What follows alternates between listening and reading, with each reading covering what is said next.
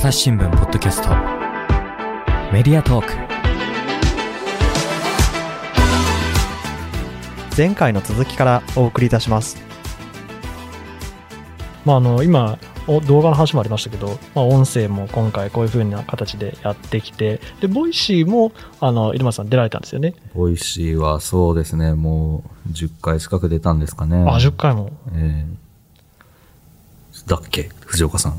10回ぐらいだっけ？あでも結構一あの一番記者の中では出てもらってますね。ああ、いや、実は今日ですね、この Voicy、聞いてみんさい広島で取り上げた記事をですね、印刷して持ってきたんですけれども、はいここにあるだけだと2、4、6、8です。8本出てるな。8回、8回出てます。はい。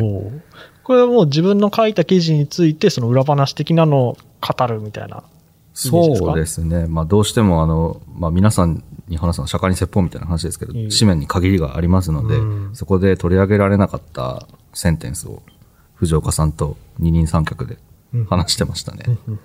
あ藤岡さんがえ MC 役ってことですか？あ、そうです。聞。き手が私で。いや、僕はすごいびっくりしてるんですけど、最初はあの、藤岡さん緊張してて、はい。なんか、日本道路交通情報センターですみたいな感じの、なんかそういうテンションだったのが、最近は結構砕けてきて、はいはい。なんかもう笑い合いながら収録できるようになってきて、僕はなんか結構、割とその砕けた感じで、あははとか、なんか大学時代にちょっと、うんうん。あの、コミュニティ FM のパーソナリティの手伝いとかしてたんですめっちゃすごいじゃないですか。ねでだからなんかある程度砕けて話してたんですけど、藤岡さんは最初なんかもう、何何キロ渋滞ですみたいなテンションだったんで。でももうなんかね、あの、藤岡さん、めちゃくちゃなんか慣れましたよね。そうですね。もともとうちの Voicy は外部のパーソナリティが記事を読み上げるところで、現在も運用していて、はいあの担当になった時点ではまさか自分が喋る側になるとは1ミリも思ってなかったので まあ最近ちょくちょくそういう機会が出てきてだいぶ、まあ、ちょっとだけ肝が据わってきたかなっていう。まあその8回のうちで一番反響があったというかこれは良かったなっていうのなんかありますか？ああ、どうなんでしょう。まあ、自分の記事を取り上げた主な8回で言うならば、まあ、再生回数的な話ですか、これは？いやもうまあどっちでもですねコメントだったりとかその、まあ、自分なりの手応えでもいいですけどもああ、まずバズったって意味では、これはあの、記事のバズりの方ですけれども、はいはい JR 福山駅の中にあるトイレ、うん。これがあの、なんとトイレットペーパーが備え付けられてないトイレっていうことで、これが昨年のですね、えー10月、2021年10月に処方を出したんですけれども、はいはい。まあ、あの、今年が実は福山城の築城400年ということで、おまあ、そういった観光の目玉も出てくるようなところで、この中、お膝元の駅にトイレットペーパーがないのはどうなんじゃいって記事を書いたらですね、うん。あの、ヤフートピックスに上がったりして、結結構あの、ツイッターのトレンドにも入ったんですよ。ああすごいですええまあ、バズったって意味では、その記事が一番大きかったなと思うんですけれども、それはごめんなさい。ちょっとあの話があってあれですけどトイレットペーパーの盗難防止のためってことですか？あ、要はそのいたずらで放火したり、はあ。まあ、盗難もあったりするので、それで取り付けてないって理由だったんですけれども、まあちょっとなんか、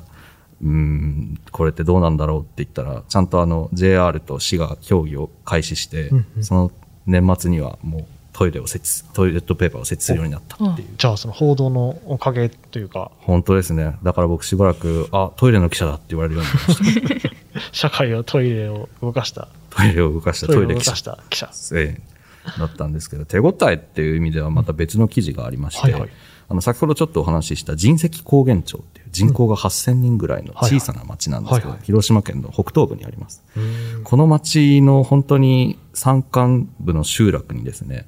なんと26歳のうん猫がいたんですよ。あ猫か猫年齢で26歳です。ということはですね、人間年齢で換算すると120歳を超えてるんですよ。で、それを知って、ああ、これはすごいと思って、私猫大好きなんで、その飼い主さんのところに行って、この可愛がってるところを取材したんですよ。うんで、取材して、で、掲載するまでに3日ぐらいあったのかな。それぐらいの期間空けて、明日の朝刊に乗りますよって言ったら、あ、昨日死んだんよって言われて、なので、最後の最後に取材できたっていうことなんで、あのこの、ミミコちゃんっていう猫だったんですけれども、旅立ちましたっていうことで、あの、元気に育ってますっていうトーンから、見送るようなトーンにしたんです。なるほど。でそれで後日長官を、あの、飼い主の方に渡しに行ったら、ええ。うん、猪俣さんありがとうね、最後に鼻向けできたからねって言われて、もう、なんていうか、やっぱ地方紙として、まあ本当にその、長生きの猫がいますなんていうのは、ジャーナリズムって言えるのかっていう声もありそうですけれども、やっぱり、ローカルに根ざしてるからこそ、こういう地域の話題を取り上げて、うん。何かその人の一生に残るような、うん。あの記録ができたんじゃないかなっていう意味では、これいいんじゃないって言って藤岡さんと一緒にその、うん。ミミコちゃんの会を収録しましたよね。うん。いや、私も同じというか賛同するというか、なんていうか、まああの、掲載直前に亡くなったことが残念という見方もできますけど、逆に言えば、もうちょっと取材が遅かったら、取材もできてなかったってことそうなんでよ。ですすよね。なんで、まあ本当に、私たちのそういう個人に対する取材って、まあいろいろ賛否あると思うんですけど、そういう、まあ取材相手に対しても、その記録に残るような一面もあるのかなっていうふうに思いますよね。うんうんそうですね。えーっと、まあ、音声、動画、いろいろやってきましたけど、あのーまあ、これからの新聞社、どうなっていくんじゃいみたいな話をちょっと、していきたいんですが、あのーまあ、今そういうね、地元の話を取り上げるって話、まあ、それがヤフーにも載ったりとかして、いろんな全国各地のニュース、世界各地のニュースとして発信される時代じゃないですか。なんでそこで、まあ私たちもそうですけど、地方の、なんていうか、地元紙の皆さんでも、なんかこう、生き残り戦略じゃないですけど、これからのジャーナリズム、まあ我々、まだ20代だと思うんですけど、まああと何十年、新聞社勤める、勤め上げるとしたらですけども、うん。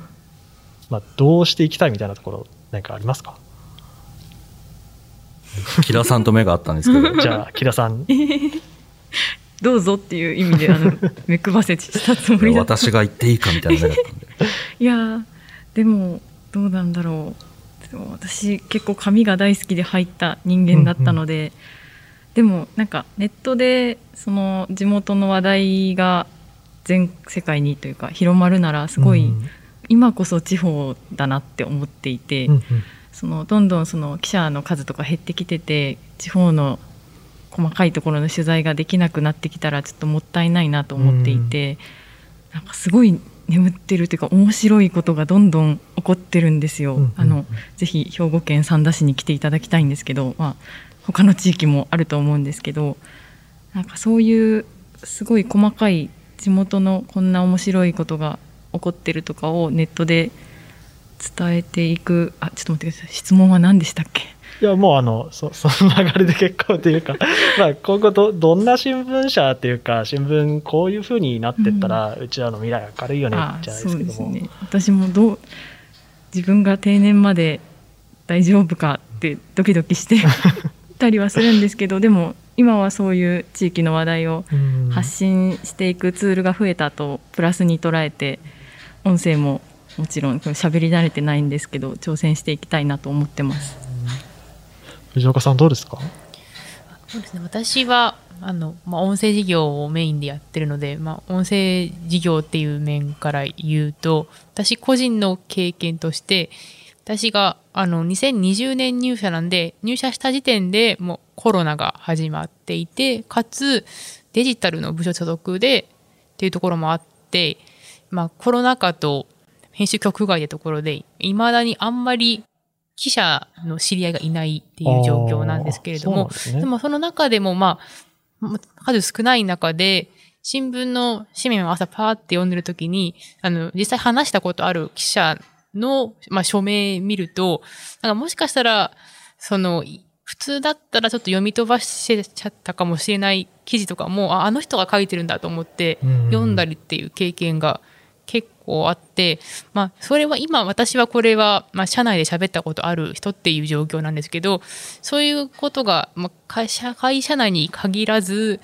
あの、まあ、全世界、日本に、で、に発信するって形でそういうことを、そういうファン作りができるのが音声なんじゃないかなっていうふうに個人的には考えていて、まあ、そういう中国新聞自体のファンもですし、まあ、記者の個人のファンとかも、まあ、いろんなところで接点ず、接点を作って、ファンを作って、その、まあ新聞って、本当にいいこと書いてるんだよってところを、もっとその、あの、かあの私はデジタルの部署なので、まあ、紙以外の面からもアプローチして、今、接点がない層とも、どんどん接点を作っていって、あの、もっといいところを広めていきたいなというふうに考えてます。そうですよね。うちの朝日新聞ポッドキャストでも結構長いことやってますけども、やっぱり一番嬉しいのが、その、まあ、いろんなゲストの記者呼んで話していただいて、で、記者の名前を覚えてもらえるんですよね。何度も呼んでる人には。で、あの、まあ、この人が書いてる記事、まあ、署名記事なんで、あこの人が書いてんだっていうのを、あの、よく読者の方、リスナーさんの方から言われて、まあ、それで親近感を覚えてもらえるっていうのが、まあ、一番嬉しいのかなっていうふうにも思ってですね、まあ、それが、なんていうか、一つの音声事業を新聞社がやる意味なのかなとも思うんですけども、ですね。猪松さんはどういう思いで音声やられてるんですか？そうですね。まあ、いろいろな思いはあるんですけれども、はい純粋な気持ちとしては、楽しいからやるっていうのが一番なんですが、やっぱりチャンネルが増えることによって、はいニュースに触れやすくなるなっていうふうに思ってるんですよね。これまでは新聞紙面上に出してたニュースをやがてインターネットに出して、あるいはラジオに出したり、動画に出したり、で今度はポッドキャストが出ましたと。これを、えーポッドキャストなんて聞いてる人いるの？いいじゃんとかっていうふうにサジを投げるのではなくて、うん。いや、実はうちの新聞ってポッドキャストでも聞けるんですよ。うん。あなた、スマートフォン持ってるんだったら、通勤通学の途中で聞けますよとかだったら、より中国新聞のニュースに触れてくれるんじゃないかなって思うんですよね。で、3年目の若造が何偉そうに言っとるんじゃとか思われるかもしれないですけれども、もう本当にこれからは AI スピーカーとかが普及して、うんうんどんどん音で情報を得るっていう機会も増えていくと思うんですよね。で、もちろん紙面でも出している。うんうんで、動画でも出している。ポッドキャストでも出してますと。新聞って紙メディアじゃないんだぞ。うんマルチメディアなんですよ。うんうんうんっていうことを、やっぱり今は始めたばかりだって言っても、これからどんどんどんどん続けていけば、うんしっかりそれが分かっていってもらうっていう自信があるので、うん今はあの、主に私と藤岡さんが出てて、うん最近結構他の記者もどんどんどんどん出てくるようになってそうですか。だから、もう地道に、地道に続けることによって、どんどんどんどん影響力っていうのは増えていくんじゃないのかなっていうふうに思ってます。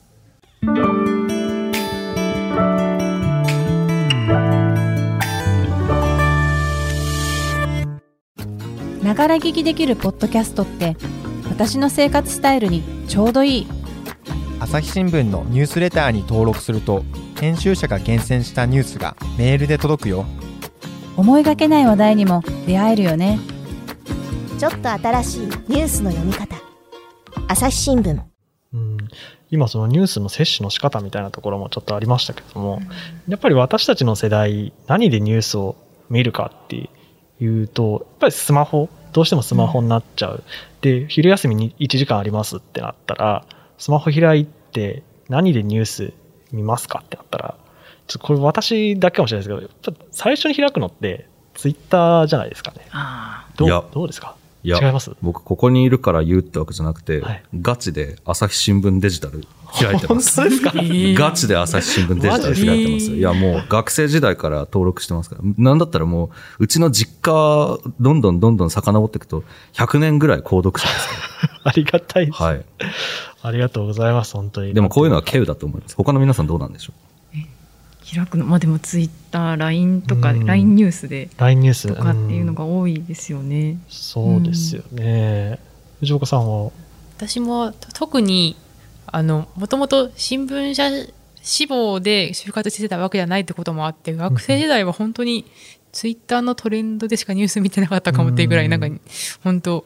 まあ、まあニュース感度が低いっていう感じだったかなって思いますね、なかなか難しいところで私もこう新聞の配信作業とか、まあ、LINE ニュースに何をうちの記事を出すのかとか Yahoo に売り出すのは何かみたいなのを、まあ、考える部署にいるんですけど結局そういう考えてでうちの朝日新聞デジタルの一番トップに何を置くかみたいな話も皆さんと一緒に考えながらやってるはいるんですがただそれでもやっぱりツイッターを見てしまう。でなんでそこのやり方どうどうしていけば新聞社が生き残れるのかというかやっぱツイッターでトレンドを見るとそこでニュースも、まあ話題になっているニュース、ニュースっていっぱいありますけど、特に話題になっているニュースが出てくる。しかも自分の興味ある分野に今ツイッターの AI って特化されてるじゃないですか、最近特に。なんで自分の興味のある分野、あの別に漫画が読めるやであったりとか、まあ可愛い犬猫であったりとか、ゲームの話であったりとかっていうのが私のツイッターバンバン出てくるんですけど、あの、なんかそういうニュースばっかりがなんかよく出てきてしまう。で、実際それがニーズに合ってるから、ままたそればっかり見てしまう。で、そういう循環が、まあ、ユーザーとしてはいいのかもしれないけど、従来新聞が持っていた紙の良さってそこにはあんまりないのかなっていう議論も当然ありますよね。なので、木田さんは紙すごいあの大好きって話でしたけど、なんかそういう風潮ってどう思いますか、はい、そうですね。確かにその自分の好きな意見ばっかり選届いてしまうようになるなっていうのはあるなと思ってて、その私大学生の時に東京に住んでたのもあって大学の図書館でよく神戸新聞を見てあのふるさとを思ってなんか寂しくなってたんですけど、うん、でもなんかその日あったこと興味がないことも全部こう一覧で見れるというか、写真もあるし見出しを見たら大体こうあこういう日だったんだな兵庫はみたいな感じに思えるっていうのが、私はあでも時間があったからかな。なんか最近ながら聞き何でもながらで皆さんやるじゃないですか、うん、その動画でも倍速再生で見てるみたいな人もいたりするので、うん、なんかまあ届けばいいなら音声でも届けるのも一個の方法なのかなとか、うん、そうですよね。まあそうですね、ポッドキャストも、あの、うちのポッドキャストなんかよくながら聞き結構推奨されていて、うん、まあ家事をしながらとか、あの、まあ通勤中、通学中歩きながら、もう、まあ言ってしまえば、唯一スマホを眺めない時間に入り込めるメディアでもあるのかなと思ってる部分があるんですよね。うん、そうですね。隙間に、確かに。うん。なんかあれですよね。その読んでほしい記事とめっちゃ読まれる記事って違くないですかというか。わかります。すごく、すごくわかりますね。なんか目を引く感じの、なんか過激な感じのタイトルの方が読まれたりとか、あるな、そうですよね。なんで、それこそ、稲葉さん、事件取材とかしてると、そういう葛藤みたいなのよくあるんじゃないですか？葛藤？どんな葛藤ですか？いや、なんていうか、その、まあ、自分はこういうほっこりしたじゃないですけど、人物記事とか、はい、じっくり取材できて、この人めっちゃいいこと言ってる、これ読んでほしいって思ってるけど、はい、衝撃的な事件のあっさりとした処方がめっちゃ読まれるみたいな。あまあ確かに、これってこんなに受けるんだって思ったのは、さっき話したまさにその紙なしトイレの話とか、そういう話がバズるっていうこともありますけれども、なんというか、あくまで自分は黒子だなっていうスタンスなので、まあ、記者として読んでほしい記事、これはあまり読まれないだろうなって記事、ある程度検討つく中で、読者が求めてた情報、あるいは気にする情報だったんだなっていうのは、やっぱりその出てきてから分かることで、で、やっぱりその事件事故の取材っていうのはどうしても対症療法みたいなところもあるんですよね。火災が発生してから取材に行く。事故が起きたら取材に。そうですね。えー、だからなんか最初からこれ読んでもらえるのだけ取材しに行っちゃおうとかってのはで、もうほぼ不可能なので。まあだからその、なんていうんでしょう、ごめんなさい。答えになってないです。日々淡々と出向して、読者様に読んでいただければ、それでいいかな、と 思ってました。そうですよね。うん。まあでもその、で言ったら事件事故なんて、例えばまあ、ひどい事故、災害が起きましたみたいな話があったとして、ええ、まあ、起こってから行くしかないっていうのはもちろんなんですけど、例えば防災の記事であったりとか、事件を防ぐためには、虐待を防ぐためにはどうしたらいいかみたいな記事も、まあもちろん事前に書くことはできると思うんですけど、ただそういうのって結構相当、なんていうか凝らないとちょっとお堅い感じになってしまったりとか、そもそも事件が起きてない時期だから皆さんの世の中の関心もそこまで高まってない時期、そういうのを読ませるのって難しいなと僕は思ったりするんですけど、どうですか？そうですね。これはもう3年目の自分には答えられない疑問ではあるんですけども、確かにその対症療法だとか言いつつ、やっぱり私自身震災を経験して、防災のことですとか、うんそうね、そういったこと事前に未然に防ぐためにはどうすればいいかっていう報道をしなければいけないなと思うので、うん、やっぱりこれはすごくなんて言うんでしょうね月並みな意見ですけど、日々アンテナを広く張って、うん 取材するしかないかなと思ってます。そうですよね。うん。まあ、あの、まあ、我々、さっきも言いましたけど、20代で、今後、まあ、30代、40代、50代と、まあ、進んでいって、まあ、何歳まで働くか分かりませんけど、こういう50代になりたいみたいなのって、なんか、今、思い描いてるのってありますか？じゃあ、北さん。全然 明日どう生きるかしか考えてないそうですね新聞社の中で。へえでも私地方にいるのがすごい今自分に合ってるなって思うので、なんかもう支局がある限りうん。いろんな地域の人と会っておしゃべりして「あそんな面白いことあるんですか？じゃあ行ってきます」みたいなのを続けていけたらなって思ってるんですけど、まあ、それをこううまくネットと絡めたりとかそのおじいちゃんおばあちゃん世代と関わることが多いけどその人たちと一緒のなんだろう。一緒のところでとかネットは苦手みたいなので止まってないでそこはこう取り取り入れて地方で走り回っていけたらなとは思ってます。今の支局って結構規模小さいんですか、えっ、と3人でやっててでも人口も11万人切ったくらいの地域なんですけどそうですねニュータウンから農村地域まであって、結構幅広く取材はできるかなっていう感じですそうですか。まあ、小さいところならではの面白さみたいなのありますよね。楽しいです楽しいですね行けば行くほどはい。楽しいし私もこの間まで香川にいあて、3年間香川だったんですけど、やっぱり面白いですよね。小さい県ですけど、やっぱりやればやるほど面白い。うんもう町名まで全部暗記できるぐらいバーッとああったんですけど、すごいやっぱ面白いですね。その町ごと合併、今、平成の大合併でガッとなってますけど、一個一個見ていくと、その町ごとの特色、合併前の町、うん。旧の軍とかそうです。旧の軍とかはいの俺たちはこの町だってもうない町なんですけどそういう意識があったりとかで、うん。そういうことに特徴があって面白いですよね。で。すよね。しかもそこでも少子高齢化だったりとかそのなんだろう今のコロナ禍でリモートワークでこう逆に地方移住してくるとかそういう全国的な流れもちゃんと見えてくるから一番面白い。地方はその意外と情報のうん。情報っていうか、ムーブメントの最先端そうなんですよね。かもしれないですってね。思うようになりました。野本さんどうですか？そのちょっと話ずれましたけど、はい。どんな感じになりたいっていうの？これはごく個人的なことですけれども、まあ、あの、ちょっと冗談めかして言うと、うちはカープがなくならない限り なくならないっていうのはあるんですが、やっぱり命題として被爆地のメディアです。うん。で原爆で114人社員が亡くなりました。で、